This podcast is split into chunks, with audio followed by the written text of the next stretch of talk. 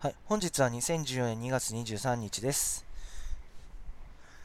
ですね、今日はですね、激しい運動をしたんでめちゃめちゃ疲れてます。別に、もう足腰がとても痛いです。ですね、まあ、何をしてたかと言いますと、まあ、ことの夫は電話で、あのーおじさん、うちの母方のお兄さんが、超株が動かないから、ちょっと手伝ってくれということがありまして、で、行ったんですよ。で、何をするかと言いますと、押し掛け。まあ、あのーおじさんがカブに乗ってエンジンをずっと吹かしてる。で、その後ろから僕が押してかけるっていうようなことをしたんですよ。で、そのおじさんち家の前にはちょっと3メートルぐらいの上り、坂がありまして、で、その坂の上から、えー、と、滑らせる。滑らせるというか押して、まあ、その坂も含めて、まあ、50メートルから60メートルぐらいを全力疾走するっていうことをしてたんですね。まあ、それでなかなかつかなくてですね。で、まあ、エンジンもその点火するようなイメージがなかったんで、ああ、じゃあもうこれはスパークプラグが原因なんじゃないかなと。いうことで、ちょっと分、まあ、プラグの状態を見て、で、まあ、ちょっとプラグの状態、まあ、見るっつってもね、僕ら素人なんでどう見ていいか分かんないから、とりあえず、お前ふか、あの、エンジンちょっとつけてみてくれと。で、僕は、あの、株どころかバイクというものに乗ったことがなくてですね、人生初キックスタートをしたんですけど、キックスタートしてどうなのかっていうのもちょっとよく分かんなかったっていうところもあったんで、おじさんがまだプラグを手で持ってる状態、捨てですね、捨てで持ってる状態で、キックスタートまあ、結果、おじさんに電流走るって。うわ、おじさん大あ、プラグは大丈夫ね。っていうようなことになりました。で、まあ、その後もですね、その、プラグに混合液を直接つけるというね、荒技をやってみたりとかしたんですけど、結局、まあ、結果としてつかなかったんで、また次回、まあ、今度はね、弟も連れて、押しがけに行ってみようかなと思います。バイト代は、その、あとお昼に食べたつけ麺でしたね。まあ、美味しかったんで、ちょっと店の名前覚えてないんですけど、美味しかったんで、えー、まあ、美味しいつけ麺食べれるだったら、こういったのもありかなと。僕もいい運動になりましたしね。ただやっぱつかなかったっていうこともあって、ものすっごい疲れました。はい。じゃ、疲れてますけど、始めますか。ゲートム。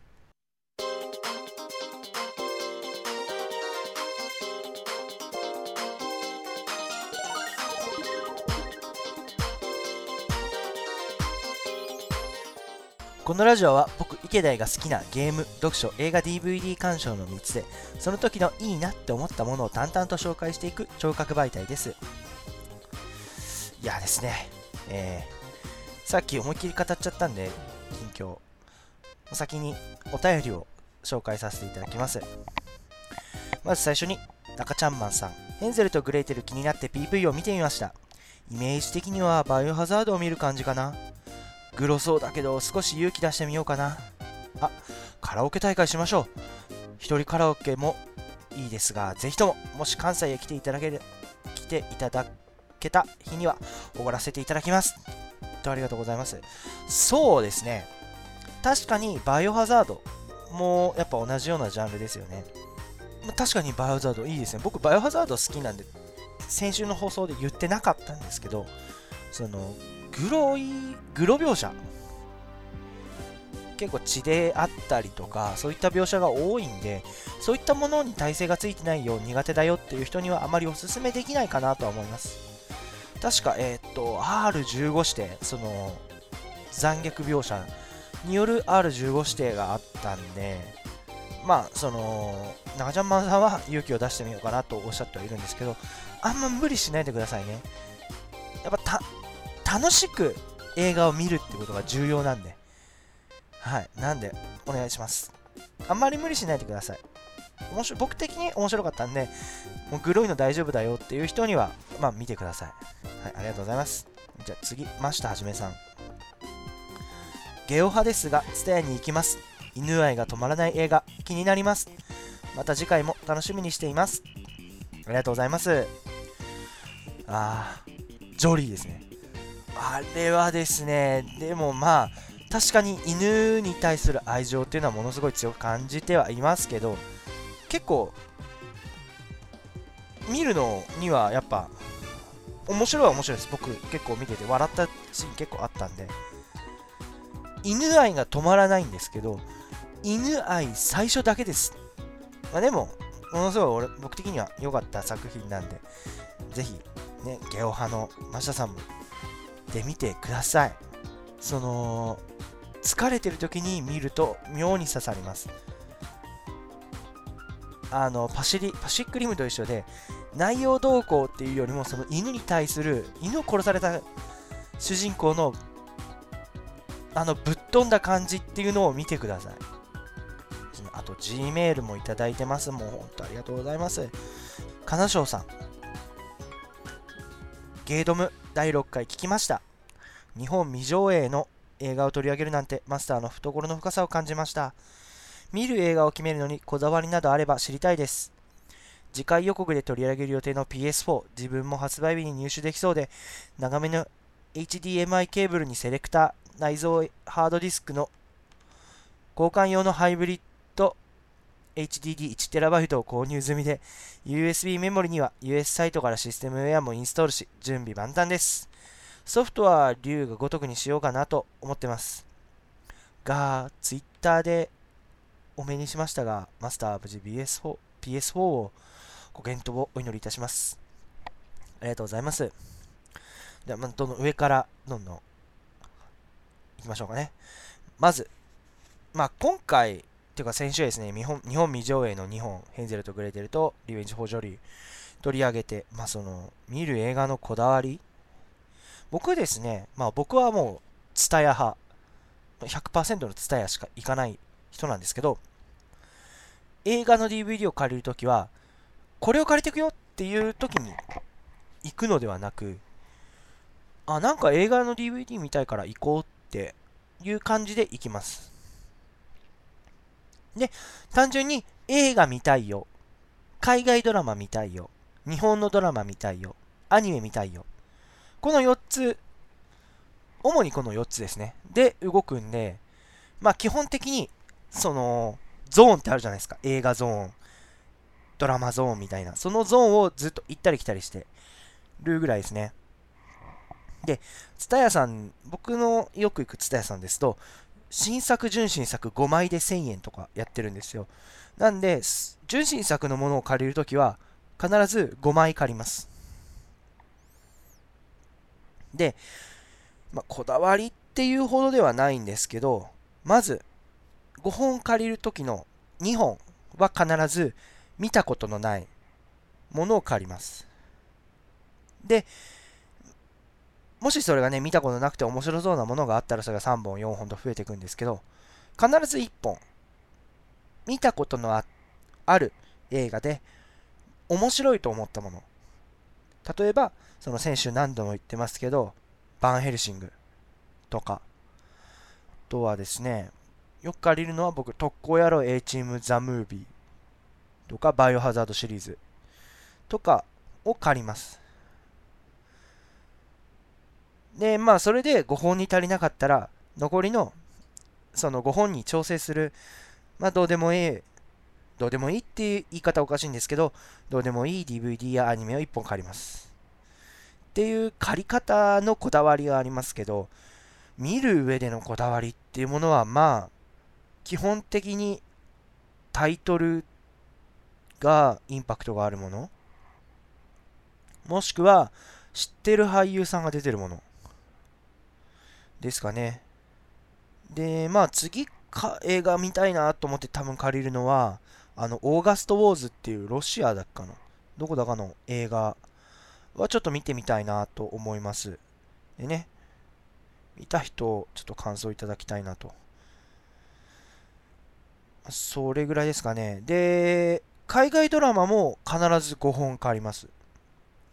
海外ドラマも5本借りてみます。え現在はグリムを借りて今1巻だけ見た状態ですね。それぐらいですね。と、じゃ、PS4。最後にありますよね。ままあ、その、その前に金城さん PS4 に対する愛情、すごいですね。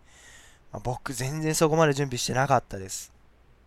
HDMI ケーブル自体は、あの、届く距離にテレビがあるんで、まあ、買わなくていいかなっていう。で、セレクターもとりあえず端子3本テレビについてるんで、今ある PS3、Wii U で PS4 で、まあ、3つ埋まっちゃったんですけど、まあ、これね、今後また新しい HDMI の端子のものが出たら、まあ、そっち、セレクターなども購入を考えてます。で、今、ちょっと欲しいなって思ってるのは、スイッチングハブ。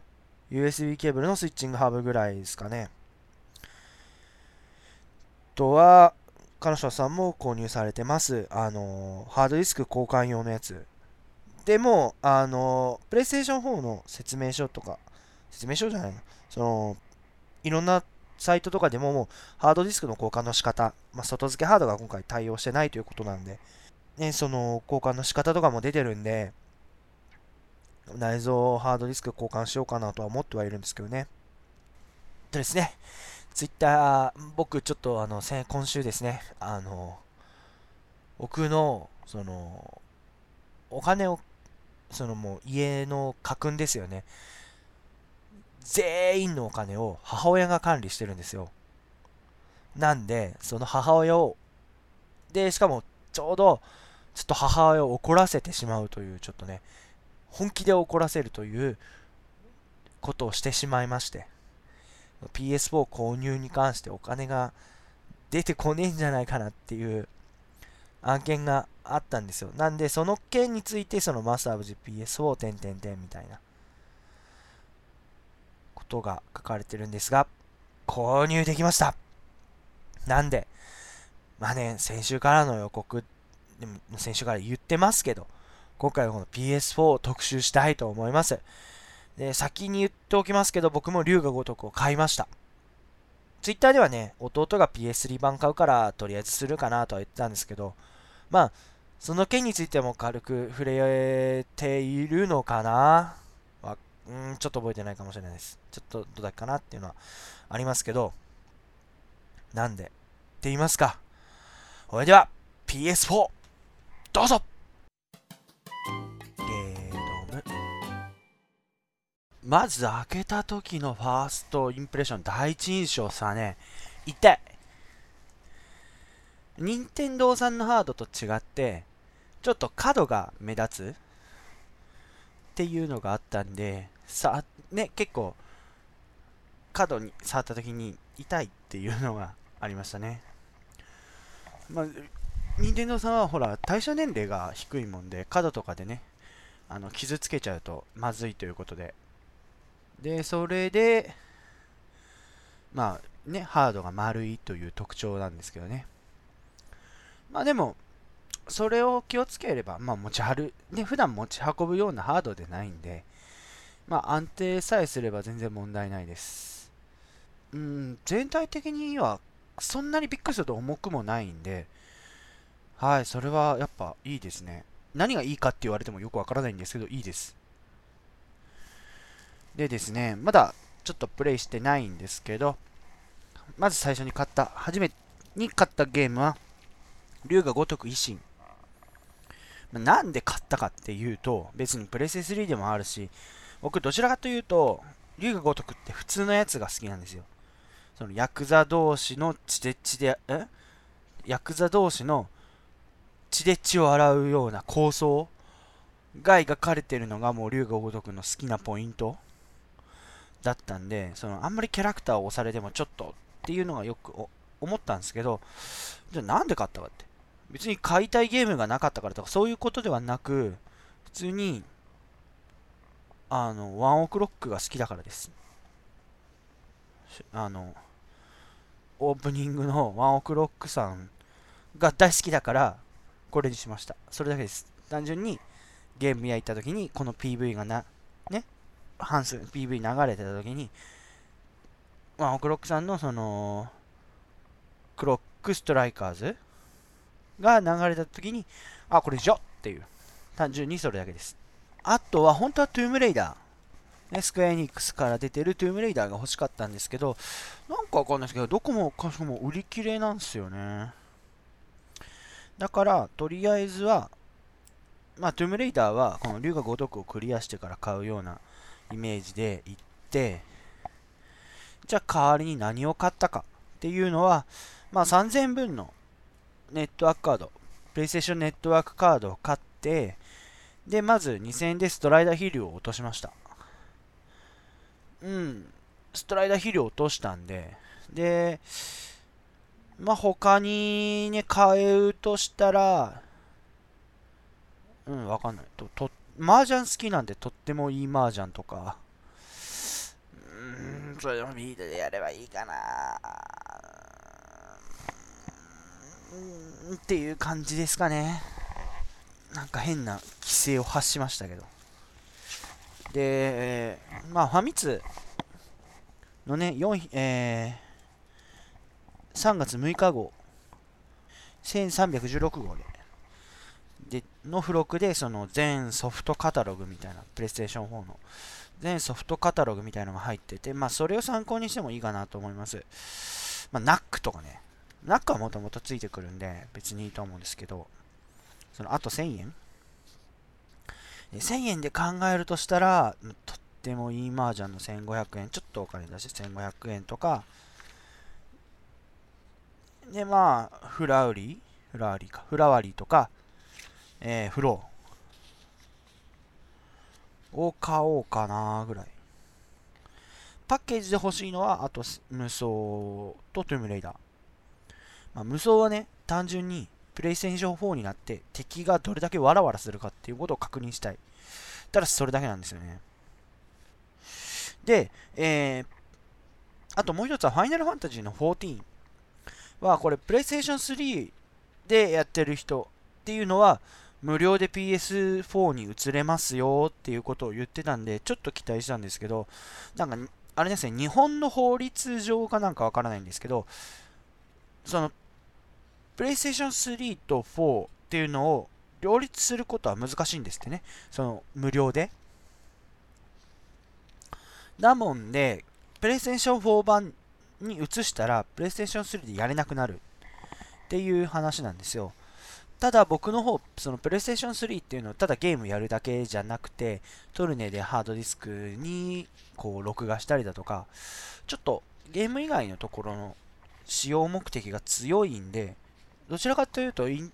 ターネット環境っていうのは、そのプレイステーション3に重きを置きたいんですよ。だから、えー、そうなると、ちょっとプレイステーション4にインターネット専用ゲームって置くのはちょっと辛いかなと。思うので、まあちょっと PS4 版に移すのは、あの、正式版、正式タイトルっていうかね、正式に稼働したら考えます。考えるだけです。とりあえず。とやっぱ今後期待するゲームはですね、まずはファイナルファンタジーの15。そのベルサス13だったものが、まあ、15として出しますよって。でね、あのゲームショーなんかで結構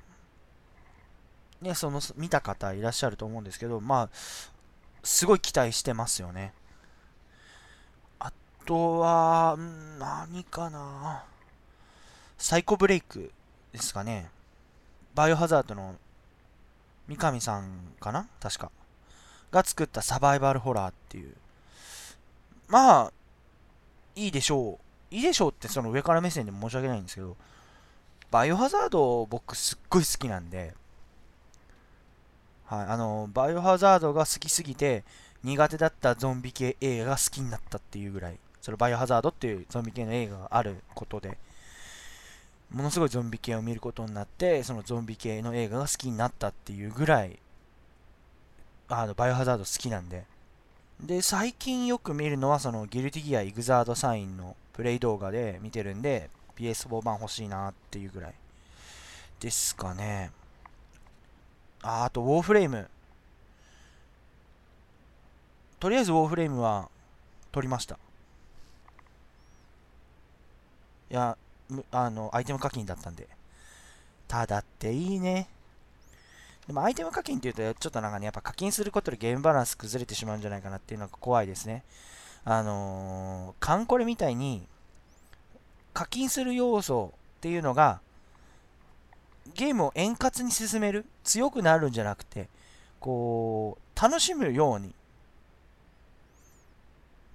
なるた、楽しむようになるためっていうのもおかしいですけど、その、なんて言うんだろう、ユーザーのサポートとなるような形の課金か。ユーザーを、の遊びの幅を広げる課金っていうものであれば、全然いいんですけどね。まだこれも今ダウンロード途中なんで、うん。もし面白かったらこちらの方でぜひ紹介させていただきます。で、まあ、ちょっとね、龍が如く維新、や、やります、今から。面白そうなんで。あ、コールオブデューティーゴースト。うん、ゴースト、うん。はい。とりあえずはそれぐらいですかね。ゲーム。次、コントローラーの持った感覚ですね。まずですね、今、とりあえず、デュアルショック3とデュアルショック4両方持ってはいるんですけど、持った感覚としては、デュアルスティック4の方が、うん、すごい、なんか持ちは持ちやすいっていうような形ですね。大きな特徴としては、まずやっぱ、タッチパッドが増えてるっていうことと、あと Wii U でもそうなんですけど、コントローラー自体にスピーカーがついてるそれとあとイヤホンジャックを挿すところが増えてる。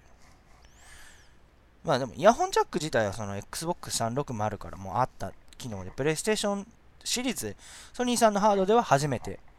っていうような形なんで、うん、それはそこまで驚かないですね。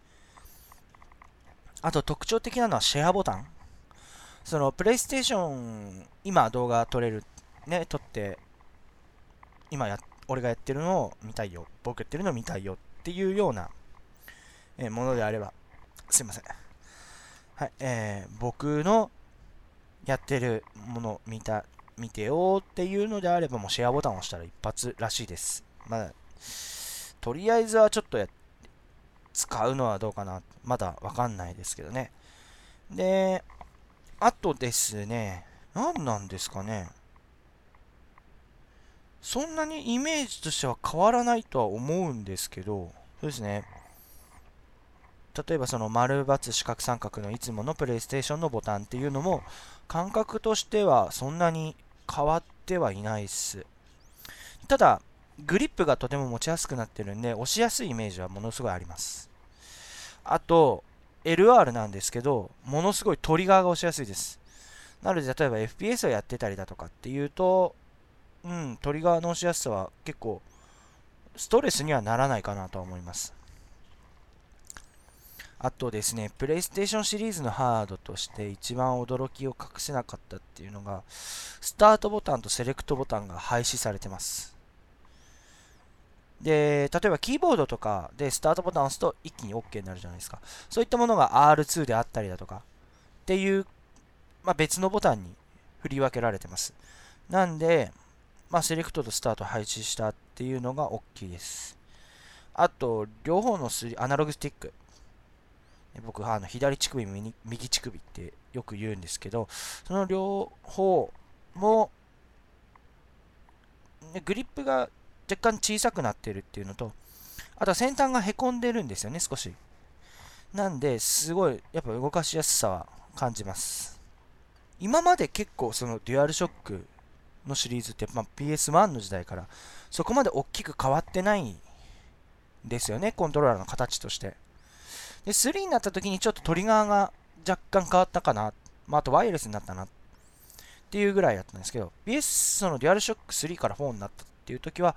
ものすごい変化を感じます。はい。いや、僕的には、あの、いい変化かなとは思いますけどね。とは、以上ですかね。カメラについては僕カメラ買ってないんで、はい。カメラについては僕の方はからはちょっと説明できないですね。カメラ買った方でもう使ってみていいなって思う方は逆に僕にプレゼンして、でこちらの番組宛てに送っていただいて、で、逆にそれを見て僕が、あ、カメラ欲しいって思ったらもうそれはね、ソニーさんの勝ちです。それぐらいですかね。あ、そうです。僕のこれこれからちょっと軽く愚痴と言いますか。あの、PS3 の後期であったりとか、PS ビータの時によく言われることあったんですけど、2つ僕が苦手だなって思ってることがありまして、嫌だなぁと、そのネットとかのあれ見てて。1つが互換性がないと嫌だ。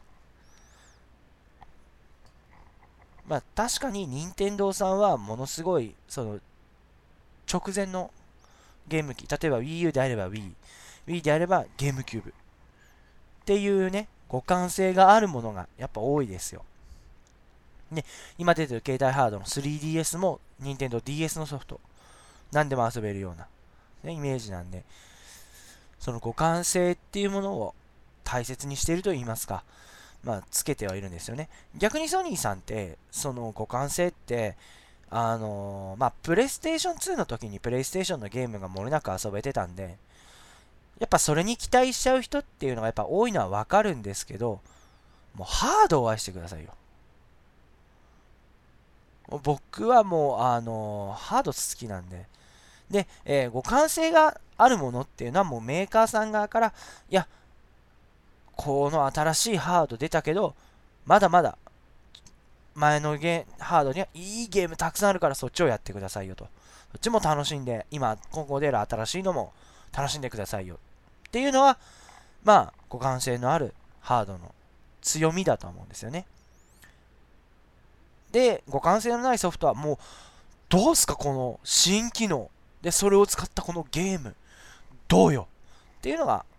やっぱ互換性のないもののだと思うんですよね。その、ないものの強み強みというか、その、メーカー側のね、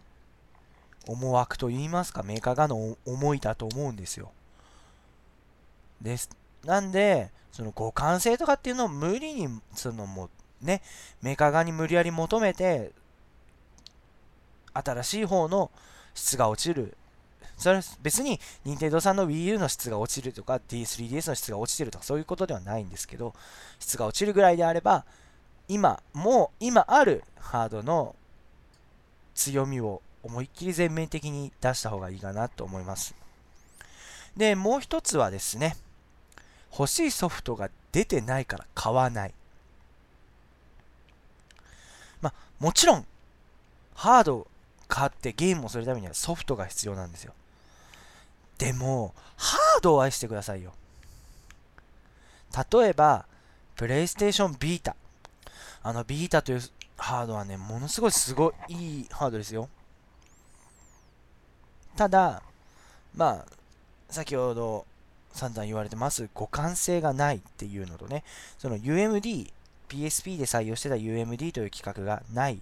ディスクというものじゃなく、まあ、カードソフトはね、カードタイプのソフトなんで、ロムの。で、今までやったゲームも結局、再度プレイステーションネットワークで買い直さない限りできないですよね。例えば、その、シュタインズゲートの PSP 版を買って持ってたけど、ビータが出て、そっちでやりたいな。だけど、結局は、プレイステーションネットワークで再度シュタインズゲートの PSP 版を買い直さなきゃいけない。まあ、まあ、ビータ版に出てるっていうツッコミは今ちょっと置いといていただきたいんですが、まあ、そういうこともあるんで、一概にね、まあ、いいところだけというわけではないんですが、まあでも、ビータ自体はものすごいいい、いいものありますよね。ビータ専用のソフトもものすごい面白かったです。僕初めてそのビータを持って買ったソフトっていうのがアンチャーテッドとみんなのゴルフだったんですけど、アンチャーテッドは面白す、すごいハマりまして、まあ1週間でね、とりあえずストーリーを全部終わらせて、宝物をゲットしまくってたっていうのは記憶にあります。まあいや、その欲しいソフトが出るまで買わないっていうのは、もう保守的な考え方ですよね。確かにソフトを買うにはお金がかかります。で、それでまあ変なの買ったらね、ちょっと、あーってなるのもわかる。でも、冒険しましょう。別に金を払えとは言わないけど、ちょっと冒険しましょう。勇気を出して、このゲーム見たことないけど買ってみようかなっていう思いをちょっとだけ持ちましょう。それで面白いゲームがね、見つかったらもう万々歳じゃないですか。結局モンスターハンターってそうだったと思うんですよね。そのハンティングアクションっていうジャンル自体がそのモンスターハンター初めてだったじゃないですか。で、まあ正直な話、プレイステーション版ってそんなにびっくりするほど売れたっていうイメージは正直僕の中にはなくて、モンスターハンターポータブル、PSP で出たポータブルでやって、それがこう面白いよって口コミで広がったことによる、まあ人気になったタイトルだとは思うんですけど、結局その買った人っていうのも、なんだこれちょっとやってみようっていう気持ちがあったから買ったんじゃないんですかね。うん、だからこそ、今あるモンスターハンター人気とか、ね、あの、ゴッドイーターですとか、陶器伝とか、あとラグナロコーデッセイみたいなね、そのハンティングアクションっていうジャンルが、まあ、増えたんじゃないかなっていうのは僕感じてます。でもそういうゲームを発掘して友達に教えてみて、それが結果ハマって社会現象になってる。でも俺はその、前から知ってたしみたいな顔できるってとても素晴らしいことだと思うんです。決して悪いことではないです。なんで、ぜひ、まあ、お金ちょっと高いんで、頑張って貯めていただくなり、僕みたいにあの生活を削る、ね、あのー、生活を切り、生活費を切り詰めるようなことをすれば、絶対損はしないと思うハードなんで、ぜひプレイステーション4、互換性はほぼありません。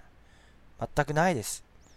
欲しいソフトも今少ないです。でも Wii U のローンチは多いです。なので、ぜひ買ってみてください。以上、ソニーコンピューターエンターテインメントの違いますね。嘘です、嘘です、嘘です、嘘です。はい、以上です。以上です。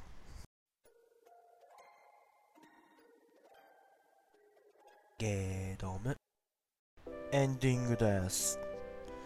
まだね、このタイミングで、実は竜が如くほぼやってないんですよ。何やってたっていうと、あの、何でしたっけ？ソニーさんのサウンドなんたーらってやつでですね、あのー、音楽を聴きながらやってました。そのサウンドなんたーらの。音楽だけ聴いて、あと、そのオープニングで言ってた疲れ、ね、運動の疲れが出て、もうこたつで爆睡してしまいまして。現在8時19分なんですけど、まあ、7時まで寝てましたので、もうほぼほぼ遊んでないです。まあ、でもね、PSO 自体のいいところっていうのはもうその事前にベタベタ触ってたんで、まあ、今回お送りすることはできたんですけどね。いや、まあ、どうって、まあ、素晴らしいハードですよ。ソニーさん、本当にありがとうございます。ただ早くに値下げとかちょっと嫌ですね。気分別に悪いことではないと思うんですが気分的に気持ちよくはないです、はい、この番組では皆さんからのお便り番組の感想誹謗中傷嵐コメントを募集しております。まあ、注意した点はですね今回の内容単純につまらない今回の内容単純にねつまらないっていうのはいいんですけどマジ PS4 いいらねとかそういったことを僕に送っていただいてもああうんとしか答えられないんで、そういったのはやめていただきたいです。でですね、もっと俺の方が PS4 アピールできるよっていう方もですね、どんどん送ってください。最近ですね、ちょっとね、あのー、めんどくさくてめんどくさくてじゃないんですけど、あのー、内容を書きすぎちゃうと、逆になんか喋ることについてこうガチガチになっちゃうんで、あの、あんまり台本というものを用意してないんですね。その必ず喋りたいことっていうのは、まあ、メモで取ってはあるんですけどで、まあ、その必ず喋ってほしいことみたいなのも送っていただければ嬉しいですね。もう頑張って点をします。はい。で、すべての宛先のメールアドレスは、ガノモ617 gmail.com ganomo617 gmail.com です。で、ツイッターアカウントは僕個人のアカウント。池大2887 IKE アンダーバー DAI2887 に直接リプライ。またはハッシュタグゲードムひらがなでゲードムまでお願いします。来週はですね漫画について語ります。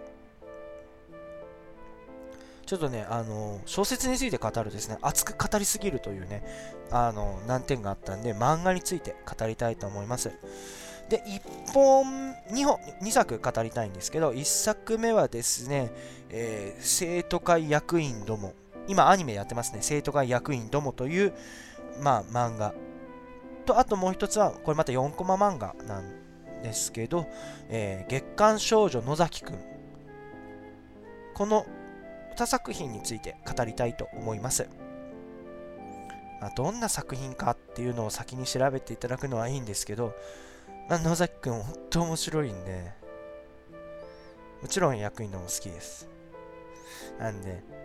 まあ、また暴走して、ノリに乗っちゃうような放送になってしまうかもしれないんですけど、まあそれも僕ちょっと気をつけて語りたいと思うんで、また来週もお楽しみください。それじゃあ、おやすみなさい。さようなら。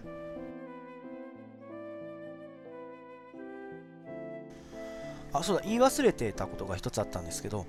ちょっとですね、ゲーム実況について環境が整い始めまして、はい、えっ、と、プレイステーション、もしくはプレイステーション2というか、その3色ケーブルを使うものであれば、もしかしてはできるようになったっていうのと、あとちょっと試しにですね、カンコレ、艦隊コレクションの方ですね、画面キャプチャー撮ってみて、喋ったところ、まあ、撮れてはいたんで、ちょっと画質はちょっと荒かったんですけどね、撮れてはいたんで、もしかしたら近々実況デビューできるかもしれないんですので、またそういったことがあったらこの番組で紹介というか、その宣言、ウップ主とのそのゲーム実況やりますせと宣言しますので、またお願いします。あ、以上です。